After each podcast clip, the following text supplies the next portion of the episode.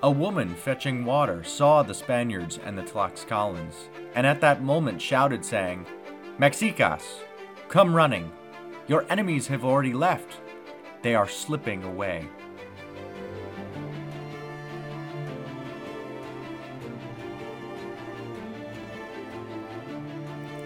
Welcome back to the Past for Plebs. This is our 14th episode.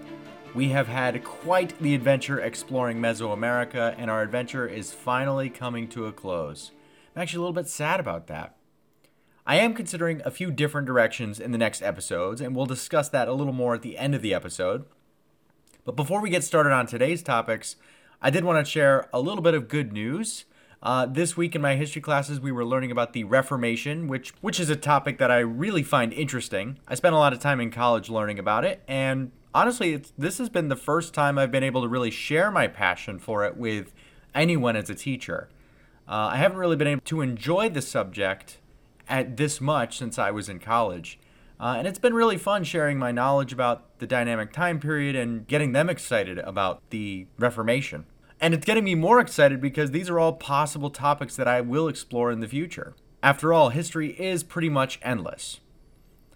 Um, on the flip side, on a more solemn note, um, when this episode was produced, uh, you probably have noticed the world has been locked in a pretty intense back and forth between Israel and Palestine.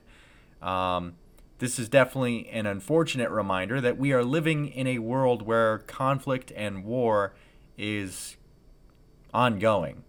In fact, just tonight, the news just reached me that the third oldest church in the world, it's a Greek Orthodox church in Israel, has been completely destroyed um, by bombing. The church was 1,600 years old. Um, and it's a reminder that, to me, and I think to a lot of people in the world, that in addition to human lives, deep cultural roots and really just humanity are disrupted and erased in these conflicts um, and military action and bombings.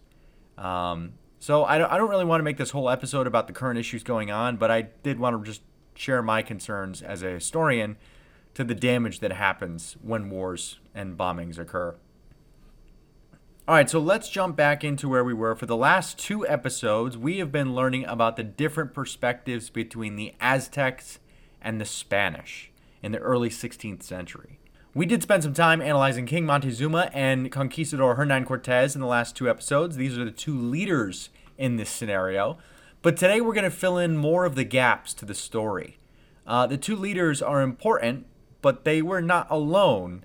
In fact, in many ways, their stories are controlled more by like the forces around them than they were their own kind of will.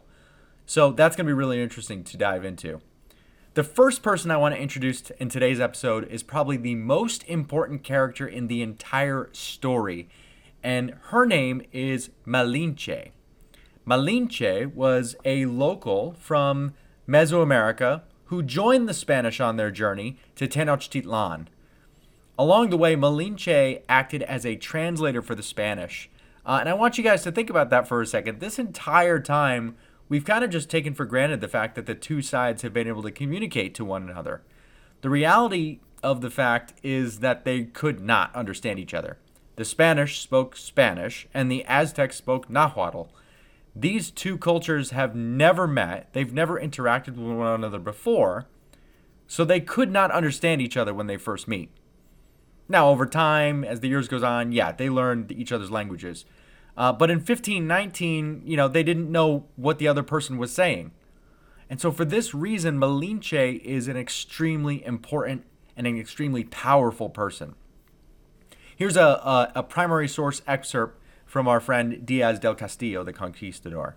He writes this This was the great beginning of our conquest, and thus, thanks be to God, things prospered for us.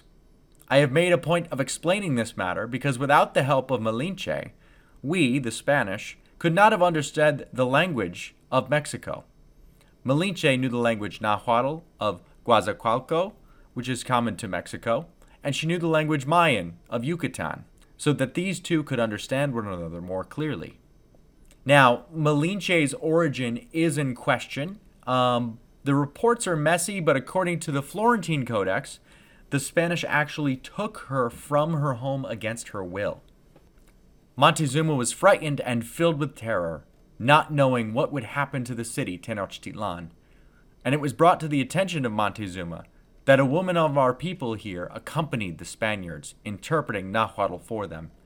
Her name was Malinche. Her home, Teticpac, they took her from there on the coast.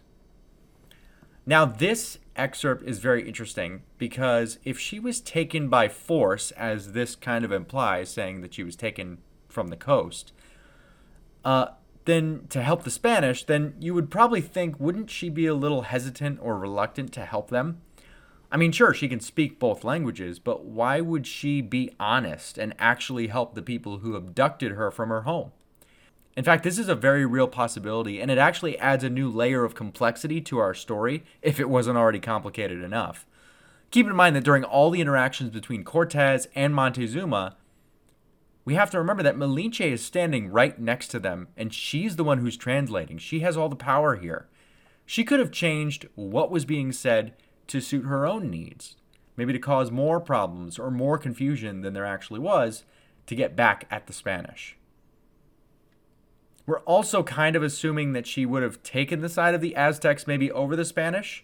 In reality, it's a lot more complicated because we have to remember that Malinche, even though she's from Mesoamerica, she is not Aztec. Remember in the source, source notes, it talks about her being taken from the coast. And Tecticpac is one of the many places that was ruled by the Aztecs. And if you remember from earlier episodes, the Aztecs weren't the nicest rulers to their subjects. So, this additional fact would make it just as likely that she would ally with the Spanish against the Aztecs out of spite for their conquered people. So, in addition to Malinche's questionable translations and interpretations of these communication between the Spanish and the Aztecs, we have a new layer of complexity to add to the story. Along the way to Tenochtitlan, the Spaniards stopped, stopped at many different settlements and one of the most notable places that they visited was the home of the Tlaxcala people. Now, geographically, the Tlaxcala are neighbors of the Aztecs. They live nearby to the city. Um, and they were one of the first to be conquered and subjugated very harshly by the Aztec Empire. So the Tlaxcala were used to the Aztecs invading them over and over again and taking their people to serve as human sacrifices for their gods. So when the Spanish show up into their homes, they immediately see an opportunity to use the Spanish as a way to rebel and overthrow the Aztecs. The tax collectors of the great Montezuma had come to inquire why the Tlaxcala had received the Spaniards in their town without the permission of their lord Montezuma, and that they now demanded twenty men and twenty women to sacrifice to their god Huitzilopochtli, so that he would give them victory over us. For they said that Montezuma had declared that he intended to capture us and make us slaves. Cortez reassured them and told them, Do not be afraid, for he was here with all of us in his company, and that he would punish the Aztecs. Now, this event that I just read is the beginning of a great relationship between the Spanish and the Tlaxcala. The two powers immediately see a mutual opportunity to unite against the Aztecs. For the Spanish, we know why they're there. They're there for treasure and glory and all that good stuff. And, you know, Cortez to spread the Christian faith, as we learned in last episode. The Tlaxcala are looking for revenge against the Aztecs. What's really interesting here is there's this rumor going around, and I've heard, and I've read this a couple times. This is not the first time that this line has appeared in these sources, but the Spanish are constantly in fear that Montezuma intends to capture them and, and enslave them, the Spaniards. Um, this has this has been said a couple times before, and it's another one of those misunderstandings and misinterpretations at no point in time, according to the story, do the Aztecs actually say that. And so it may be the Spaniards are the ones that are a little bit nervous because, after all, there's only like 400 of them. And there are millions of Aztec people. There are millions of people living in the Aztec Empire. So they are outnumbered a huge number. So for this reason, they are definitely very nervous here. They're they're they want to they want to meet you know Montezuma and they wanted they want to get all the all the gold and do the you know and spread the faith, but they also are not they're not ignorant. They they know that they can't win on their own. And so this is why Cortez kind of sees an opportunity here. Oh, you guys don't like the Aztecs too? Well, let's let's let's team up. We'll protect you and then, you know, you can get your revenge. Now, what happens next is actually even more interesting because according to the records, the Spanish are accompanied by the Tlaxcala on the rest of their journey. So before they actually get to Tenochtitlan, the two groups stop at a place called Cholula, where the temple of Quetzalcoatl was.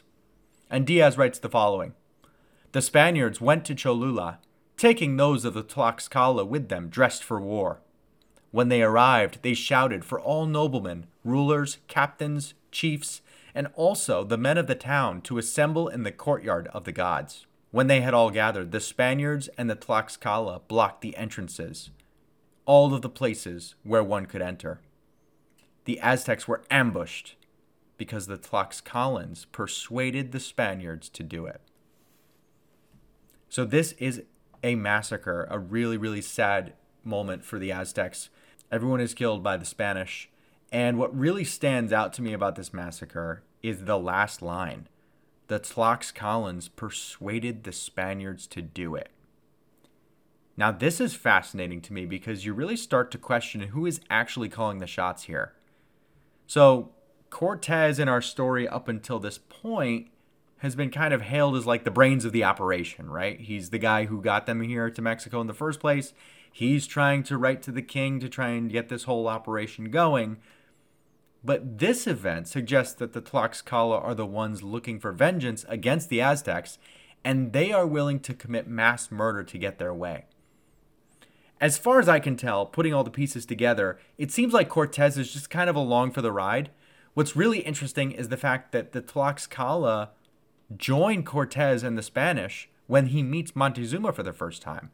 And they actually enter the city together. So that means that the awkwardness has just been ramped up tenfold, right? So not only are the Aztecs trying to figure out, you know, who are these Spanish people, what makes them tick, they also have to now worry about the Tlaxcala being in the city, their potential rivals, subjects, but also potential rivals um, in their city, and they're all armed for war. So as the story goes, the Spanish are invited into the city, and negotiations go south very quickly. We remember Montezuma and Cortez have that conversation in the courtyard, and when Montezuma shows him the gods, Cortez is not happy, and basically everything goes bad. Montezuma is captured by the Spanish, and the Aztecs basically rise up and chase them out of the city. Here's a here's an excerpt about what happens that night. When night had fallen, when midnight came, the Spaniards came out in compact formation along with all of the Tlaxcalans. And when it was heard, there was an outcry, and the war boatmen emerged. And from both sides, the war boats attacked the Spaniards. But the Spaniards also shot arrows at the Mexica. They shot with iron bolts and guns. There were deaths on both sides. The Spaniards and the Tlaxcalans were shot with arrows, and the Mexicas were shot with arrows and guns. Now, I want to kind of pause here for a moment because I want you to think back to when you were in school and maybe you learned about this event in history class. When you're taught about the conquest of Mexico in history class, usually you are told that the Spanish were able to defeat the Aztecs easily thanks to their superior technology, military prowess. They had horses and the Aztecs didn't, they'd never seen them before and really just the confusion about the Aztecs thinking that they were actually gods. But when we dive into these primary sources, we find that the reality is the Spanish and the Tlaxcala combined were unable to defeat the Aztecs face to face. The first battle, which you just read about, uh, which, which I just shared with you in 1519, was an absolute failure for the Spanish. They were vastly outnumbered, they barely escaped the city alive The only reason they did is because they actually captured Montezuma and he ended up being killed. Remember, uh, in a couple of episodes ago, we discussed how there's kind of a controversy there where we're not really sure how he was killed, but the fact that he was captured, he kind they kind of held him hostage so that they could escape the city. It wasn't until they returned two years later in 1521 that the Spanish actually defeat the Aztecs.